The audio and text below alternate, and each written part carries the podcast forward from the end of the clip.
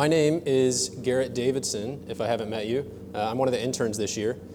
Um, so I'll uh, pray for us, and then and then we'll go ahead and dive in.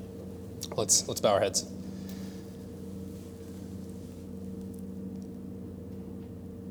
Lord, we, we come to you this morning and uh, thank you uh, for who you are, God, as we've uh, reviewed uh, and, and learned about your uh, attributes these last ten weeks, God, about your, your names and who you are.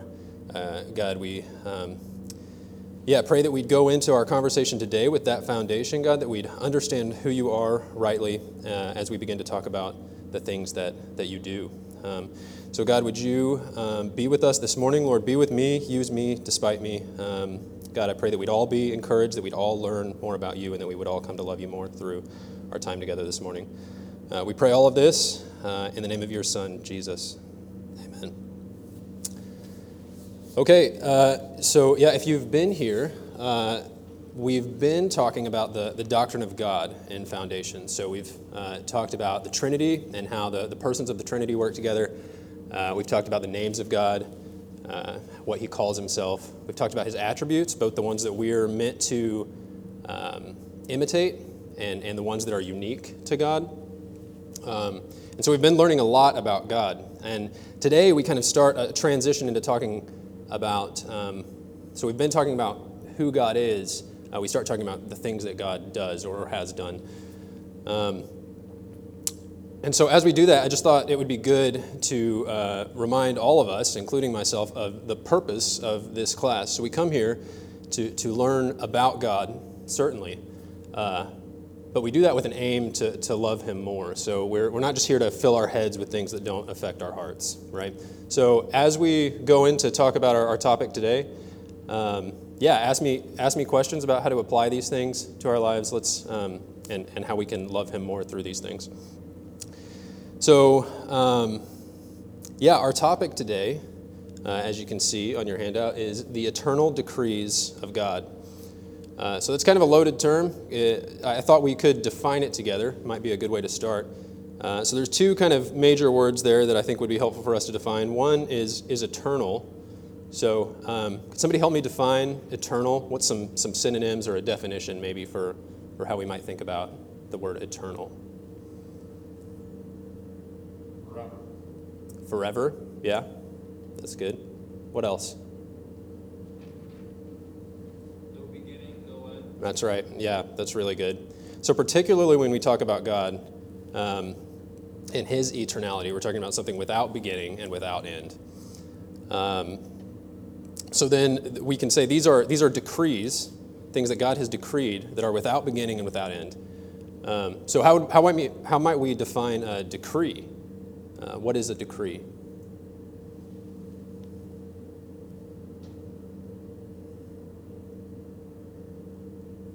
Like a statement, like a statement of what's going to be. That's right. Yeah, it's in a statement. It's something you establish or, or determine, an order maybe. Um, And so as we think about the eternal decrees of God, these are these are orders or, or things that God has determined from eternity past that establish what he's going to do through eternity future. Um, and so the, the last, um, well, let's. Our, so our main idea uh, is that God from all eternity did ordain whatever comes to pass. So God from all eternity did ordain whatever comes to pass. So uh, we'll take a look at a couple scriptures, just high level here, um, to, to get a feel for, for what that means exactly. So can somebody grab uh, Acts two, twenty-two to twenty-three? Who's got that? Joey? Uh, somebody get Acts four, twenty-seven to twenty-eight. Thank you. Uh, and then somebody get Luke twenty-two, twenty-two. Thanks, Bill. And then I'll read uh, Isaiah forty-six ten for us. Um, go ahead with Acts two.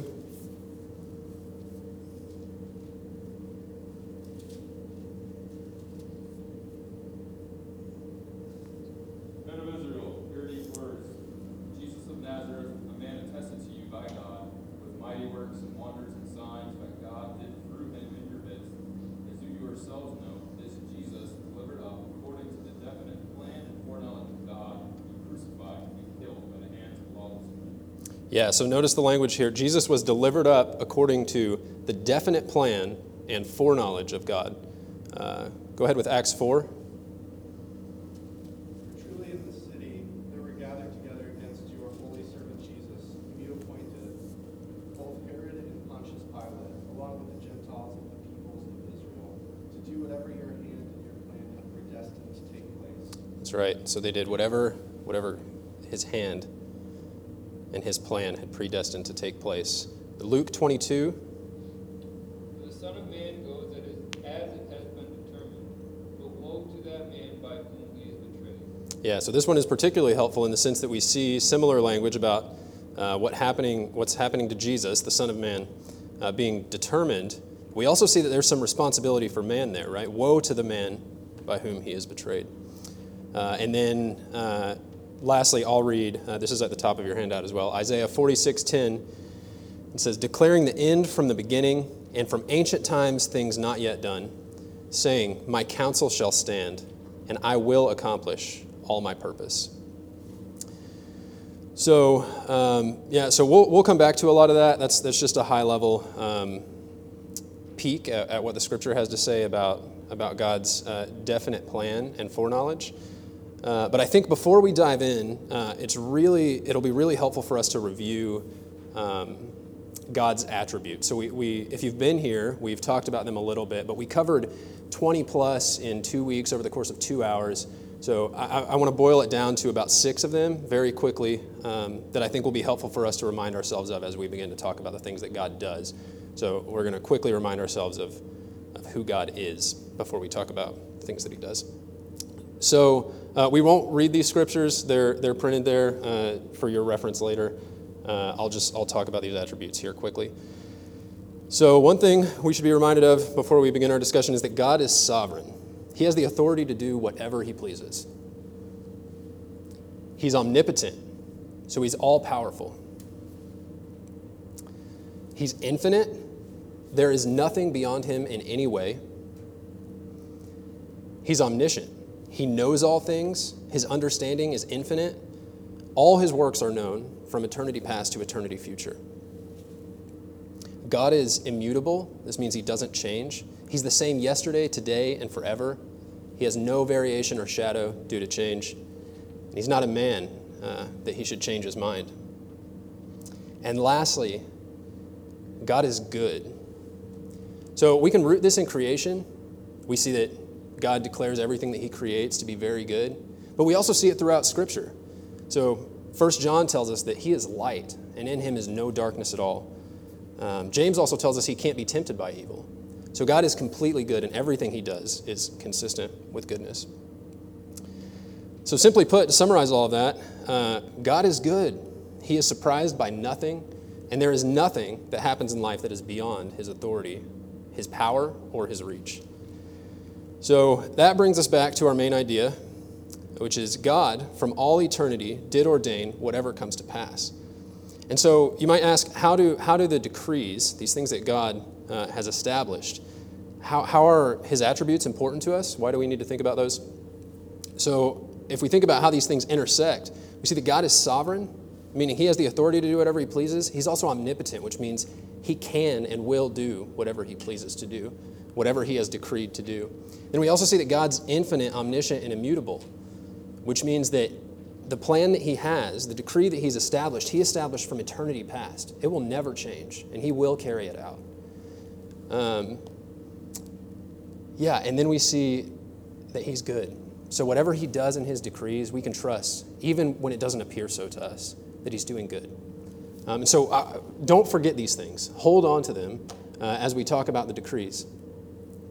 We want to remember these things about God as we talk about the things that he does. So to summarize all that up, I thought uh, a quote that was helpful. Doctor Martin Lloyd-Jones says uh, that this God that we've just talked about, uh, his decrees are the things which he determined and ordained to do before he had done anything at all. So, so this is a God who's literally never not existed. And what we're this, the glorious topic that we're here to talk about today are the things that he decided to do before he did anything else. Okay, uh, before we, we dive into our, our first point here, are there any questions about any of that God's attributes and how they how they intersect with, with his decrees.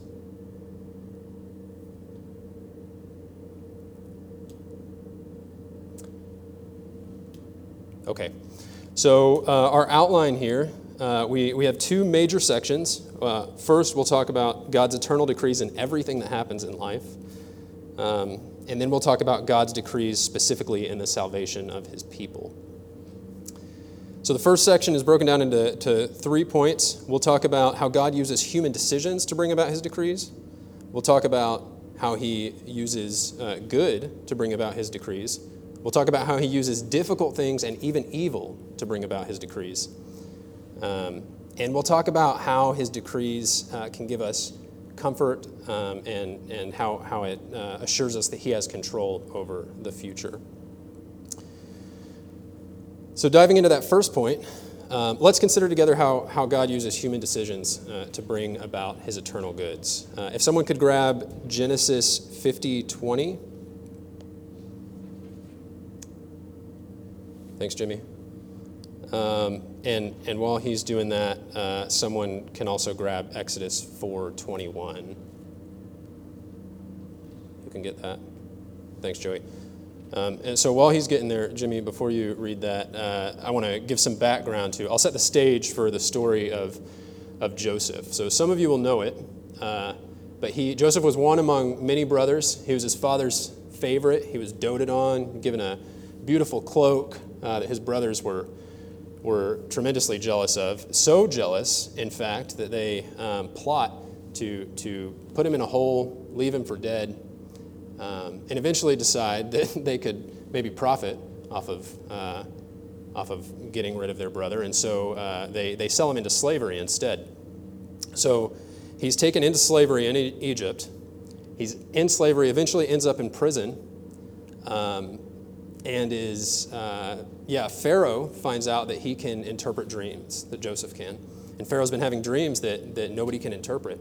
So he sends for Joseph. Long story short, Joseph interprets his dream correctly. Um, and then Joseph is given authority and power. Uh, he's second only to Pharaoh in Egypt.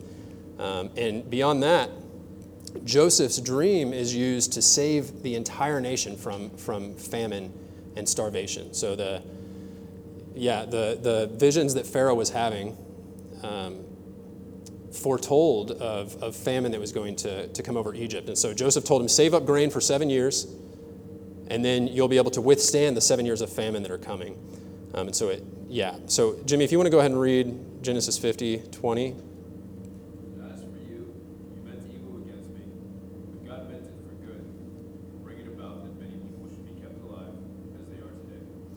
So this Joseph says this to his brothers after they return. They're, during the famine, they come back asking for grain uh, and are horrified to find their brother uh, who they sold into slavery, uh, the very one who's in charge of whether they will receive grain or not. Um, and so they, they end up apologizing to him. And, and here we can see that Joseph, well, one, um, he recognizes God's sovereignty and how God is using both the good that has been done to him, the power that he's received, the salvation of the people in, in Egypt, um, or at least the, the lack of starvation for them. Uh, but he also sees how God used evil to accomplish those things. And he acknowledges God's sovereignty over, over both of those things. Um, yeah, can can you go ahead and read uh, Exodus four twenty-one?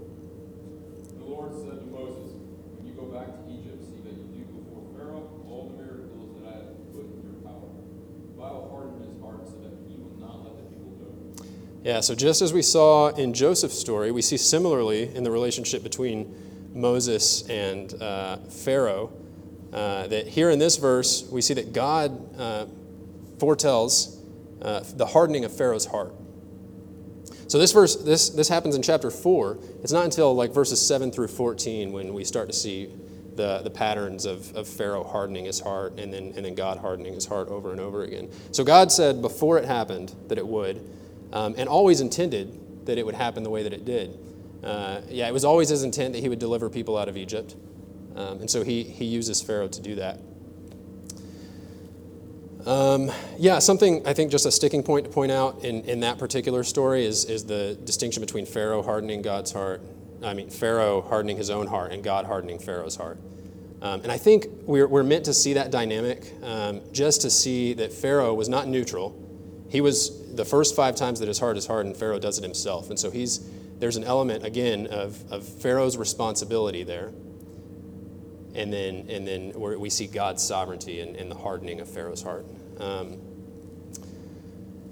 yeah, so um, that is, uh, that's point one. God uses human decisions, so we see him using Pharaoh, Uh, Moses, Joseph, and Joseph's brothers. Um, point two is God eternally decrees Christians to do good works. Uh, can I get someone to read Ephesians uh, chapter two, verse ten? Who's got that? Thanks, Bill.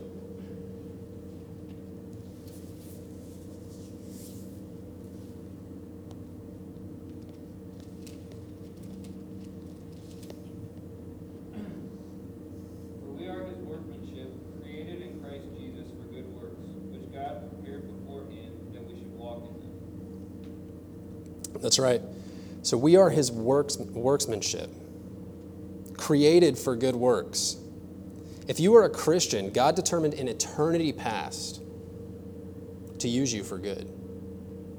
This, this is an encouraging verse, guys. Like if, if you're ever feeling low, you ever feel like you're, you're worthless, you, you can't do uh, good things, God, the same God that we just talked about, from eternity past, before you ever did anything, determined to use you for good. Um, so yeah, we can see here in, in this verse that God also uses good and determines good uh, to bring about his his decrees. And then, um, yeah, after after point three here, I'll, I'll take questions, but uh, let's let's go ahead and, and push through it. So uh, point three, uh, God uses difficulties in life to bring about his eternal decrees. So I think uh, a helpful uh, narrative here from the Bible, if we think about the man born blind, it's clearly a difficult and perhaps even evil thing to be born blind. Um, the trials this man would have experienced uh, would have been difficult, especially in the, the period in time that he lived. Um, and so we hear in the story, his dis- Jesus' disciples ask him, Lord, why was this man born blind? Was it because of his sin? No. Was it because of his parents' sin? No. Jesus' answer is, it's because God intended to use this man to display his glory. Um, and so th- this is a difficult thing. This man lived lived a life blind, um, and, and God intended to use it for good. So I think another helpful example of, of God doing this is, is found in Job. Uh, could someone read Job one, eight through twelve? Who's got that?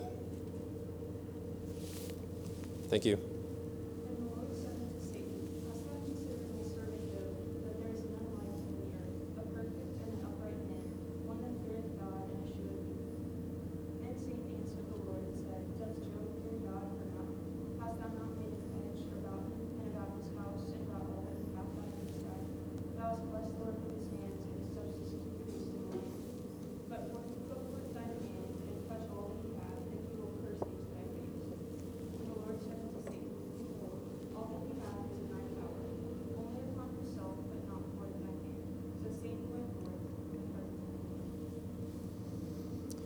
Thank you. Yeah, so there's a couple important things that we see here. Um, one is that God calls Job a, a blameless and upright man. God calls Job a blameless and upright man. We also see that God, Satan is asking permission here, right? So God um, and Satan is the author of the evil that's done to Job later in the book. So God ordains it, he decrees it, he allows it to happen. He's not the author of it. Satan carries it out.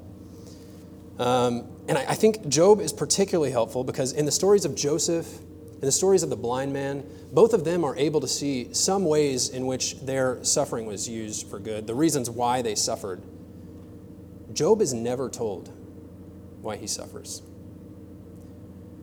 And so I think, yeah, Job is so uniquely helpful for that reason because a lot of the times we don't see the reasons for our suffering. We have no idea why it's happening. Um, And this is why, again, rooting this conversation in God's goodness is so important, because um, we, through stories like Job's, can trust that God is good, even, even when we're experiencing suffering.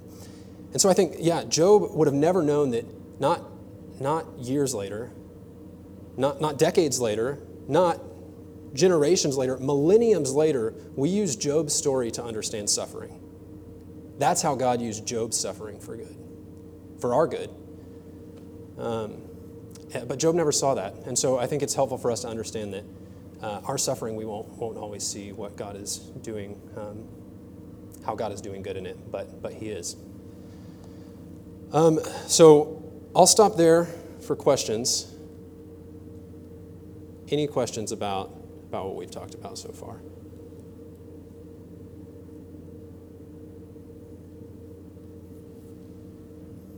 Yeah, Jimmy?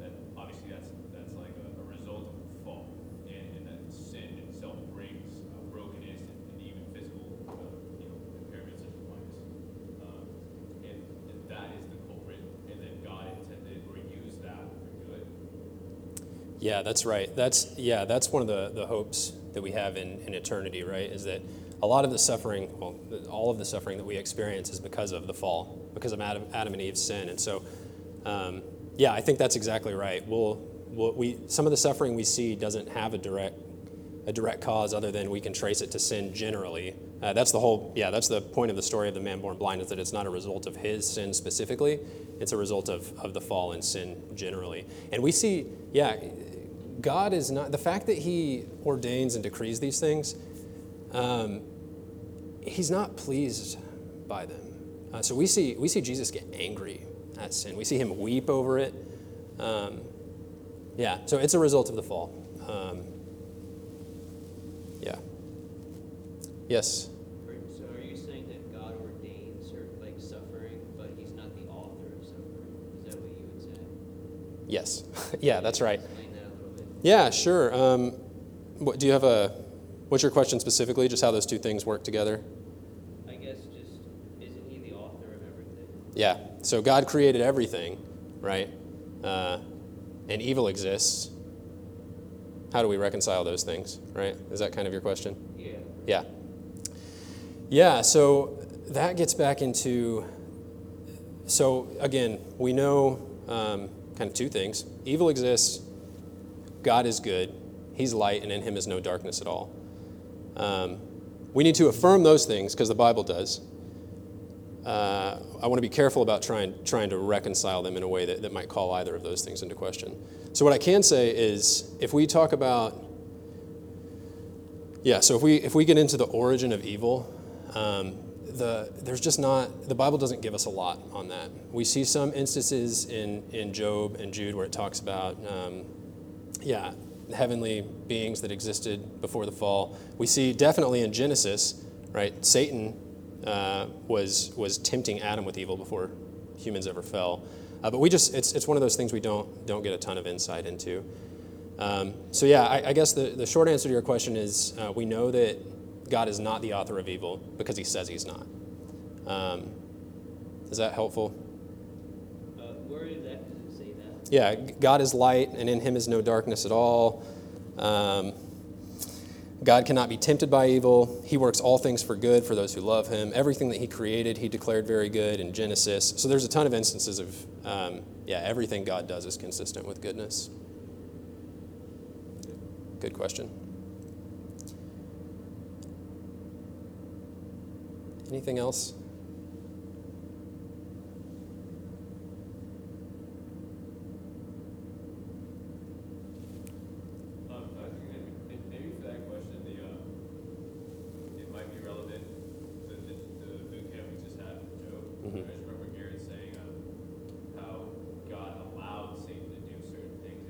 Within his dominion, within his sovereignty. Um, so in a way,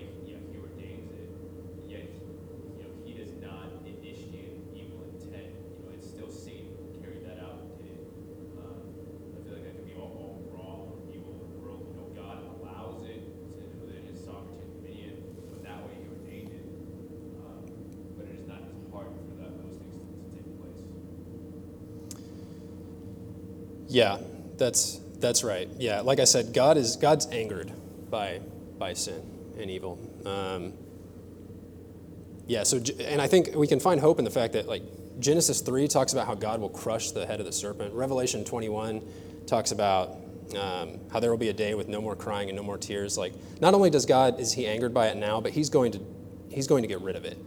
Um, yeah. And I, I think I'd also just caution us to, um, we tend to be very, um, it's good news that God is is sovereign over over evil and suffering. Like we, we tend to be very comfortable with the idea of, of God restraining evil. We want Him to be sovereign in that way. Uh, we're typically much less comfortable with the idea of Him allowing it. Um, but yeah, if, if we don't trust that God allows evil, um, then we, we can't believe that He's able to restrain it. Um, so it, it's good news that God is, is sovereign over evil. Um, yeah, and I think most of us believe that. Like we we pray um, that God will deliver us from it because we believe that in His sovereignty He can. Um, yeah, so I hope I hope all of that's helpful. Any other questions?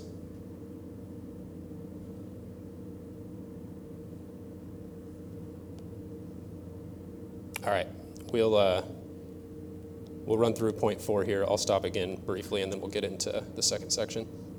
So, yeah, again, one of the ways we can um, find comfort uh, is that through God's eternal decrees, He's in complete control of future things. Uh, so we've looked a little bit at, at what He does in the past. Um, now we'll we'll look at the future. So can someone grab uh, Matthew ten twenty-nine? Who's got that? Thank you, Joey. And uh, someone grab Proverbs twenty-one one. Thank you. Uh, you can read uh, Matthew ten when you get there.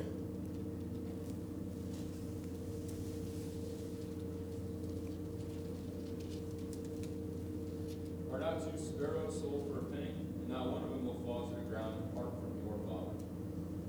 And Proverbs twenty-one.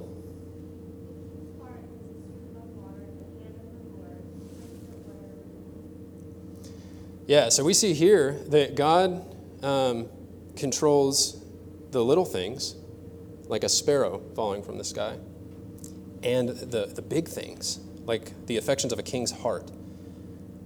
So, so God's in control both at the macro level and the micro level. It's not just that God sets a decree and then all the little things work themselves out. He's, he's in control of all things. Job talks about how God's in control of snowstorms. Uh, there's also passages that talk about how He dresses the flowers. He's in control of flower petals. Um, and so he, he is in control on both the macro and the micro level. Um, yeah, and so we should be comforted in two ways uh, in particular uh, about, it, by this. Uh, first is that in this life, every difficulty is working itself out in God's eternal decrees, and somehow there is eternal purpose in it. And then second, we know that He will return, execute judgment over evil, give eternal life to His people, um, and, and we'll be with Him forever. Our fellowship with Him will have no end. Um, yeah, any more questions before we move on to the next section that, that occur to anyone? Okay. So we're in section two now. Uh, this is God's eternal decrees and the salvation of His people. Um, so I'm going to cover uh, a lot of ground here. I will stop after. So I'll talk generally about this statement, um, and then I'll I'll cover some kind of obvious questions that arise. Uh, I'll stop after that first question for for um, for questions from you all. So so bear with me here. Uh, so the first point uh, that we'll talk about is God's eternal decrees are active in His saving of His people. Can someone get Genesis twelve, uh, one through three? Thank you. Someone get John six forty-four. Thank you, Bill. And then Ephesians one, four to six. Thank you, Karen.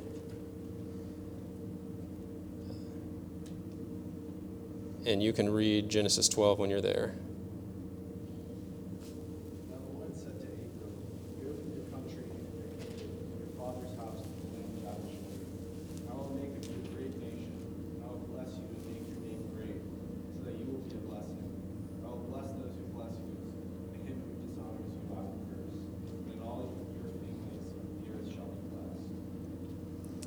Yeah, so what's important for us to see here is that, um, yeah, we see clear language that demonstrates uh, that God is the one who initiates this relationship with Abram. He's he's active.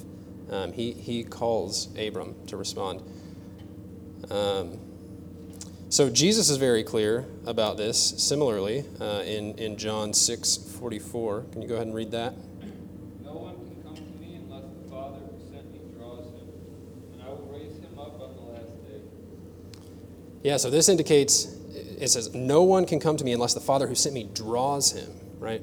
So I was listening to uh, Mercury taught this class the last time it was taught, uh, one of our elders, and he used, uh, I thought, such a helpful illustration, uh, talking about drawing water from a well. So if you think about somebody, a bucket at the bottom of a well that somebody's drawing up, the, the bucket isn't doing anything to get to the top of the well, right? There's somebody at the top drawing on the rope. And if, if that person were to let go of the rope, the bucket can't keep itself where it's at. It's going to plunge back to the bottom. And so I think this language that Jesus uses of, of being drawn to the Father is, I think that's a helpful illustration to help us help us understand that. Um, Ephesians one, four to six. Even as he chose us in him before the foundation of the world, that we should be holy and blameless before him. In love he predestined us for adoption to himself as sons through Jesus Christ, according to the purpose of his will, to the praise of his glorious grace, with which he has blessed us in the beloved. Yeah, such a, a glorious verse. I want to I want to dwell on this for a second um, and unpack it. So the first thing I think that should jump out at you here is that uh, God chose you. He chose us. If you are a Christian, he, he chose you. The, again, the same God that existed from eternity past chose you in eternity past. Before you did anything, he chose you. So if you ever question your value, that's where it's found. God valued you so highly that he sent his son to die on a cross, and he decided to do that before you did anything. Um, yeah, so he chose us in Christ before the foundation of the world. And not only that, not only did he save us, but he chooses to make us make us holy and blameless before him. Yeah, we're he, he sanctifies us and glorifies us. Uh, and he predestined us for adoption, so we're made his children. That's how he thinks of us. Jesus is our brother. And so this is a verse that should jump out of you as we talk about, or a, a, a phrase that in this verse that should jump out of you as we talk about God's decrees. He says he does this according to the purpose of his will. So God did all of this because, because it pleased him. And he does it for his glory. Yeah, that's a, that's a wonderful verse. Um, so now I'll talk about, on the back of your handout, uh, I'll address this this first question. Um The, the elephant in the room. So, so what about free will? How do we think about that? Uh, could someone read First Corinthians two fourteen? Joey? Thank you.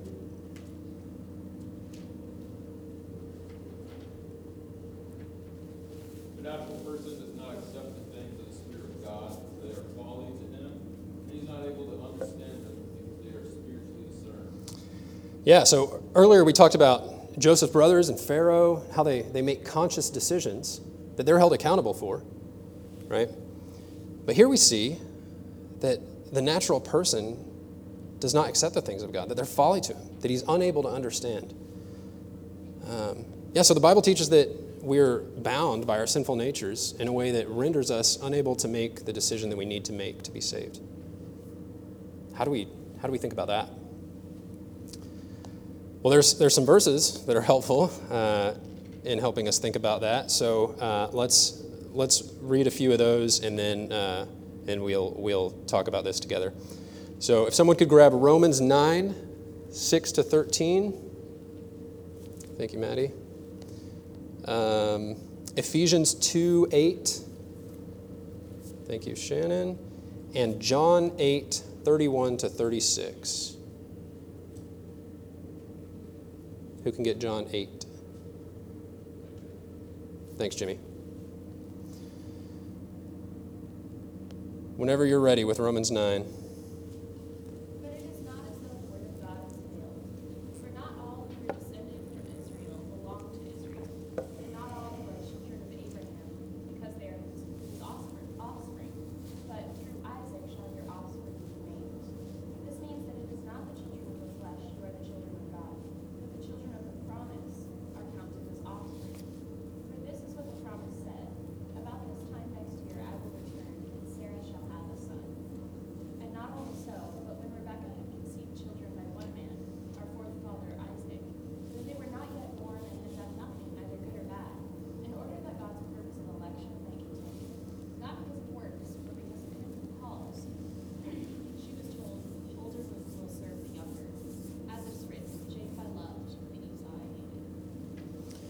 Yeah, so if you know the story, um, Abraham had multiple children, only one that was a child of the promise. And that's the point that's being made here, that being a descendant of Abraham didn't make you a child of the promise. It was God's election that did. And so we see uh, that God chooses his people. So it was Isaac, not Ishmael. It was Jacob, not Esau. Um, and, and it even, yeah, we even read um, that this was because of nothing that they had done, that they were chosen before they were before they were born. So Ephesians two eight. For by grace you have been saved through faith, and this is not your own doing; it is the gift of God. It is the gift of God, not your own doing. Uh, here we see that Scripture teaches that God gives us faith. It's a gift. And John eight, thirty-one to thirty-six. Jesus says to the Jews who have believed him, if you abide my word, you are truly my disciples, and you will know the truth, and the truth will set you free. They answered him, we are offspring of Abraham, and have never been enslaved to anyone. How is it that you say you will become free? Jesus answered them, truly, truly, I say to you, everyone who practices sin is a slave to sin. The slave does not remain in the house forever.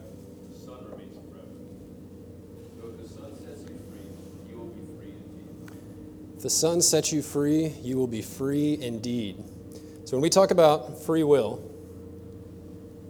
we have to we have to think about it, the, the whole counsel of Scripture. We have to think about the way that Scripture talks about it holistically. And here there's a there's a distinction between being a, a slave to to sin and being a slave to righteousness, being freed by Jesus, um, and and being being a slave to sin. Um, yeah, and so this is just a really helpful distinction to to see that um, even even the way we think about free will, we're we're either we're slaves to one thing or the other. The freest that we can be is to be in Christ. Otherwise, we're we're slaves to sin. Okay. Happy to take questions about that. Yes? I have a question about the contrast between Jacob and Esau and the sectioning off of God's people. There seem to be a lot of exceptions to that, like Job, where it's, he's not one of the Jews, he's not one of God's chosen people, and yet he's a believer, he was saved by faith. So why should we read this passage, passage as specifically about salvation and not merely about Jew or non-Gentile?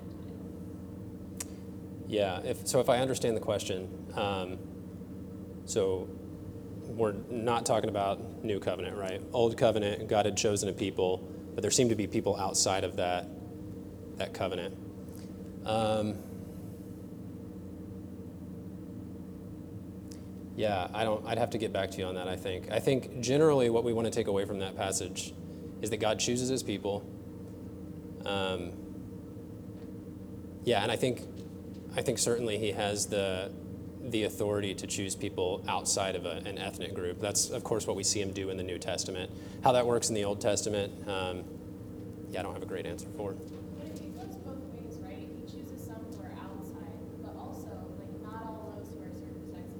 Right. Yeah. And so I think, yeah, and so that's why I say I think what we want to take away from it is that he has the authority to choose who he wills. Um, for, for election or for to be a Jew? Uh, for election. So, yeah, those trusting in his promises. So, and I think we see that point made a lot in throughout Scripture, in the New Testament in particular, where they're distinguishing between those who trust in God's promises and those who are children of Abraham. Um, those are two two different things. You look like you have more. Go ahead, Bill. I think Romans nine through eleven is a section, and the reason we have to say it's about salvation and not just choosing Jews and Gentiles is throughout these. He's talking about the only way they'll believe is if they hear. Paul talks about praying that he would give up his own salvation for the salvation of his people. And then he makes a distinction of Israel as a nation and individuals in that section where it talks about not all Israel is Israel. So he's talking about individual election, not just voting. So is, yeah, was your question about whether God elects like a people or individuals? Is that? Because, well, I know that he elects, well, I know that he chose people and elects individuals. Mm-hmm. But it was about why should we read this passage as applying to election yep. instead of merely as applying to um, his chosen people. I see. Yeah. Because there's crossover. Yep. So, yeah, that I understand. Thanks, Bill. Uh, other questions?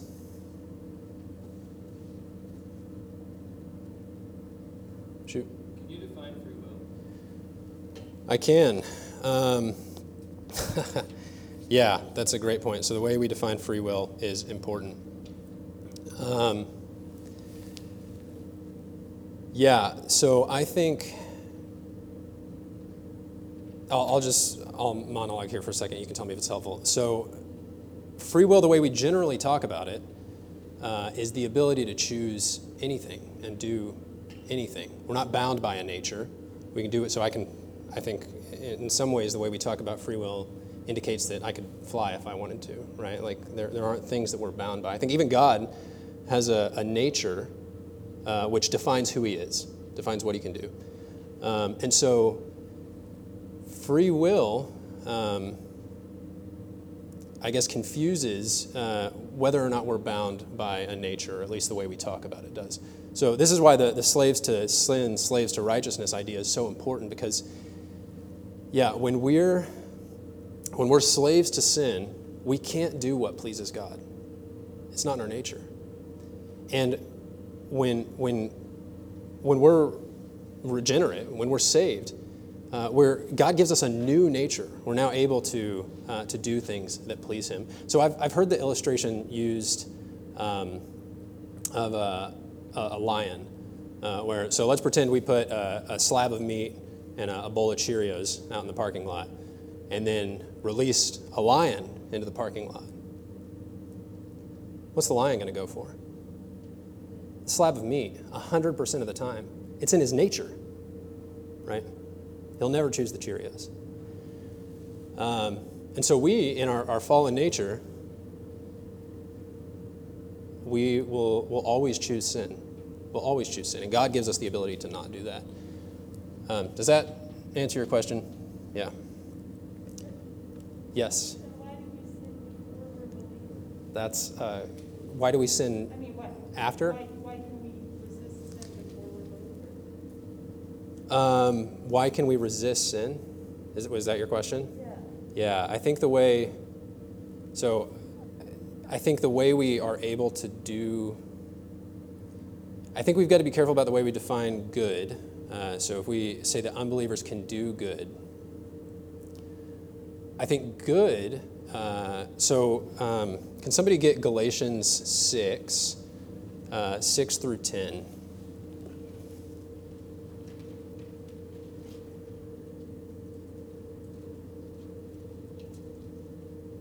You can read it whenever you get there. Let the one who is taught the word share all good things with the one who teaches. Do not be deceived, God is not mocked. Whatever one sows, that he will also reap. The one who sows to his own flesh will reap from the flesh, while from the flesh will reap corruption. But the one who sows to the Spirit will from the Spirit reap eternal life. Let us not grow weary of doing good, for in due season we will reap.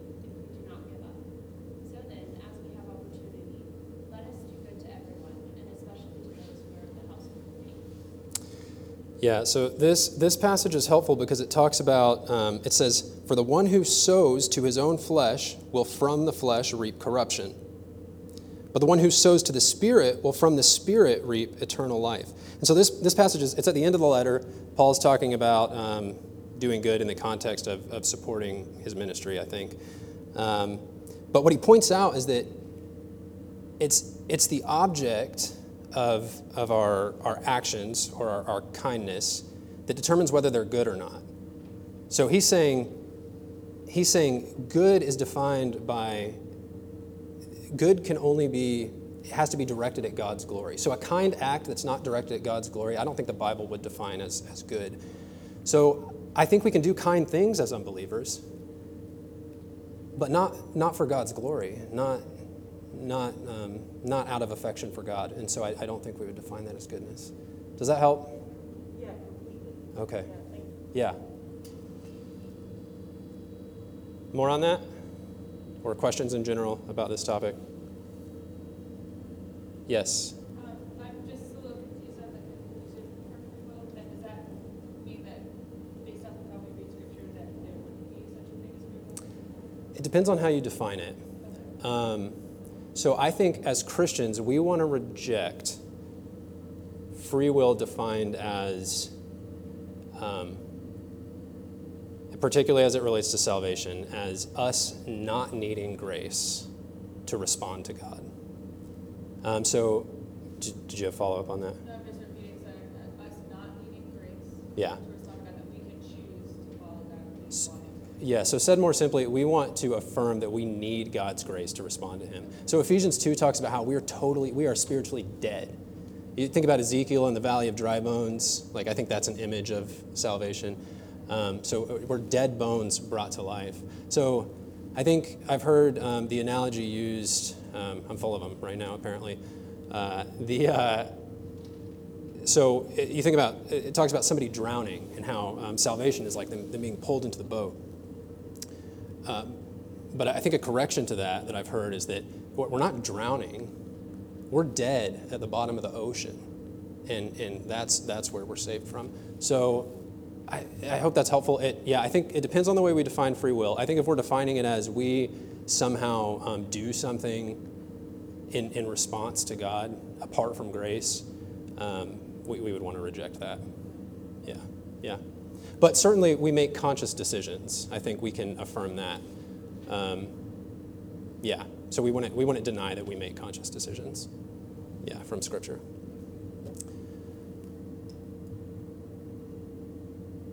Other questions?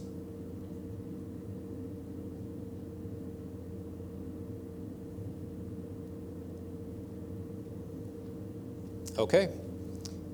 We can. We'll we'll open it up at the end again. Um. Got to find my place now. Okay. So there's a couple more uh, questions that that uh, we want to answer that are, are common on this topic. Uh, one is, what about pride? So if we're chosen, uh, there's there's danger in, in being prideful about that, right? So like, we're we're Christians, we're the ones that were chosen, and other other people weren't.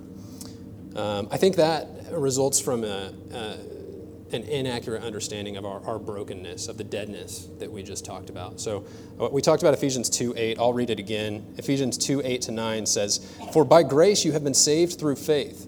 And this is not your own doing. It is the gift of God, not a result of works, so that no one may boast."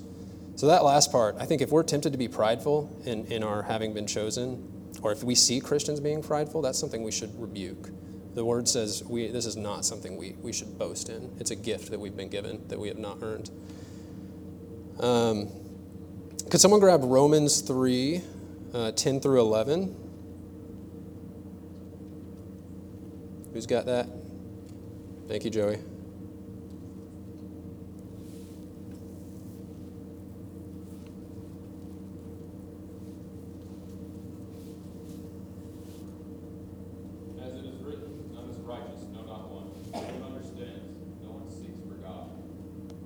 That's right. And again, so I think this is just a good correction to um, anyone who would be tempted to, to feel pride in election. Uh, we, yeah, no one is good. Not one. This is, it's a gift we've been given. So uh, another question that comes up commonly, this is point three, is uh, what about what about moral effort? So if if God has decreed everything that ever happens, do I still have to try? Like, am I, should I strive against sin? Um So if someone could grab Romans six, one to two, I think that'll help answer this question. And then James two eighteen. You got it, Shannon? Or did you have a question? I was going to, I can't read one. Okay, we got one. Okay. What shall we say then? Are we to continue in sin that grace may abound? By no means. How can we say, how can we who died to sin still live in it? And then go ahead and read James. Faith, and I have works. Show me your faith apart from your works, and I will show you Yeah. So so Paul, who who advocated uh, most of what we're talking about today, more strongly perhaps than anybody uh, in history, certainly strongest in, in Scripture, says, shall we continue in sin so that grace may abound? Certainly not. And and James goes so far as to say that our faith is is evidenced by, uh, yeah, by our works. Um, so I think these are these are helpful corrections to the, the idea that if, if everything is predetermined, we don't have to try. Uh, I think the Scripture would, would say differently. And so then one more question is, what about what about evangelism? If God's chosen all of his people from the beginning of time, what's the need in us evangelizing? How does it make a difference, right? Um, so one more verse. If somebody could grab Romans ten, fourteen to fifteen. Thank you, Jimmy. So how then will they call on him whom they have not believed? How are they to believe in him whom they have not they have never heard?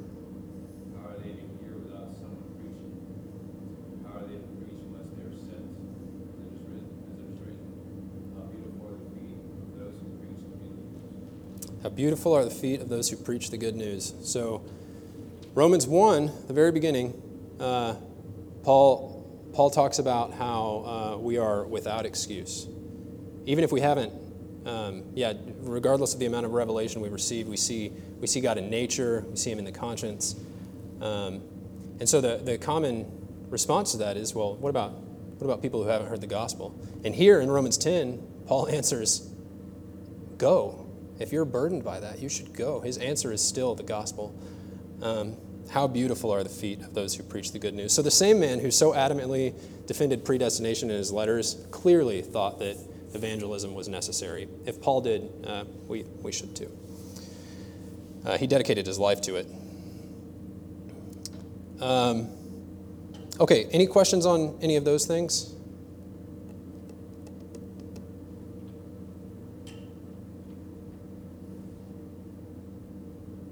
Shoot.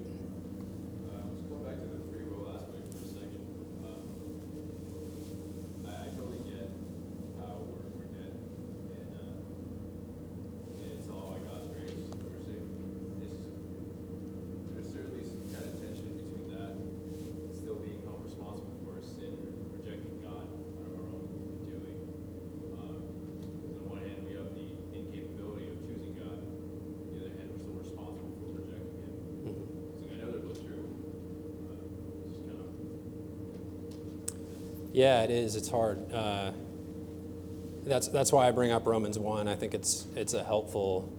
It points out that we're not. I think we tend to think of ourselves as innocent um, for for not responding, um, and I think Romans one points out that that's that's not the case because of it's because of the fall. But we are we're guilty. We're at enmity with God. Um, but yeah, that I totally agree. This is yeah, and that's something that's important to acknowledge. Like it's it's okay to be. Um, frustrated and confused about these things, to wrestle with them. Everybody does, and Christians have for hundreds of years. Um, but I, yeah, I think um, we'll get into in a second how there's also a lot of comfort to be found in, in, in these things. Other questions or, or comments for that matter?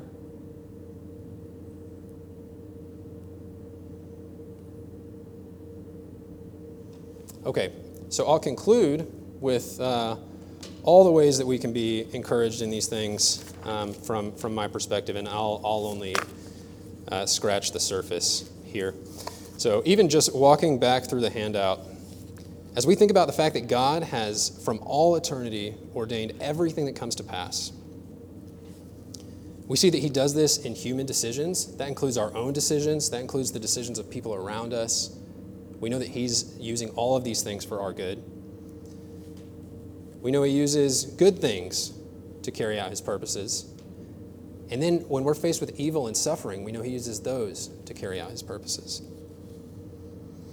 He's in control of not only the things that have happened in the past that we, that we mourn or celebrate, but also we don't have to be anxious about the future because God's in control of that too.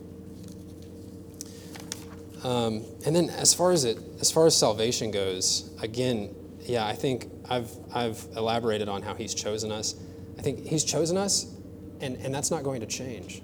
Like, you're sealed by the Spirit. He will keep you until the end. Garrett talks all the time about how, um, I've heard him say several times recently, we're almost home, right? Um, and that's true, but it still feels really far away. And so it's it's helpful to know that as we as we journey towards eternity, like, we can't fall away. If you're in Christ, he's he's chosen you and will keep you. Um, yeah, and again, I just think the value that can be found in, in the fact that he's chosen you is, is helpful. Like, our identity in Christ is, is found in that. It's not in something that we did or something that we can undo. It's it's his choice that he made long ago. Um, yeah, and then I think as far as pride and moral effort and evangelism go, like, none of these things um, depend on us. We can't be prideful because it's a gift. Our moral effort, uh, even when we fail, depends on him. And evangelism depends on him. So I, I, I've often heard it said, uh, we should we should share the gospel as if it depend on us and pray knowing it depends on him.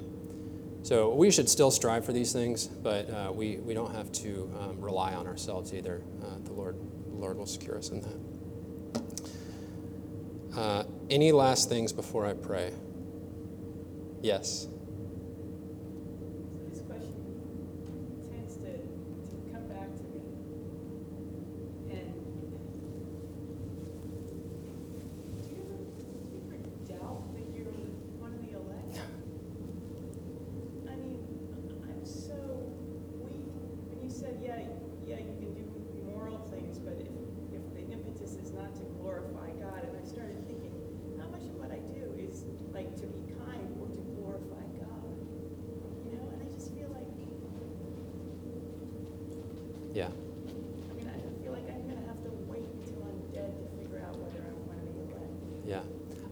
I think the, the difference is, so an unbeliever, Karen, would would never even try to do that. There is no, there is no, never an impetus to, to do things um, for God's glory.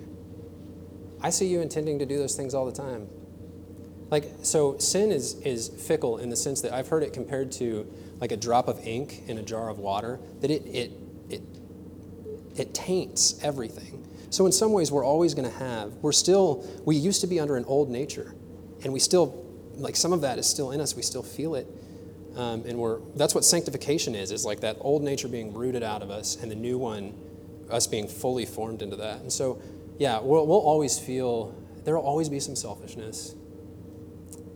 And I, even if you're doing something for the good of someone else entirely, completely unselfish, even that's not for the glory of God. And so, yeah, I think reaching perfection is not our aim. Um, I think if we're striving to, if we're striving to glorify God, um, that you should be encouraged by that and know that He's going to keep you until the end. All right. On that note, let's. Uh, I'll, I'll close us in prayer.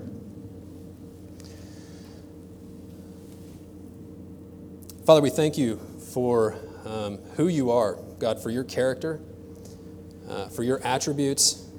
You are from everlasting to everlasting. You are God.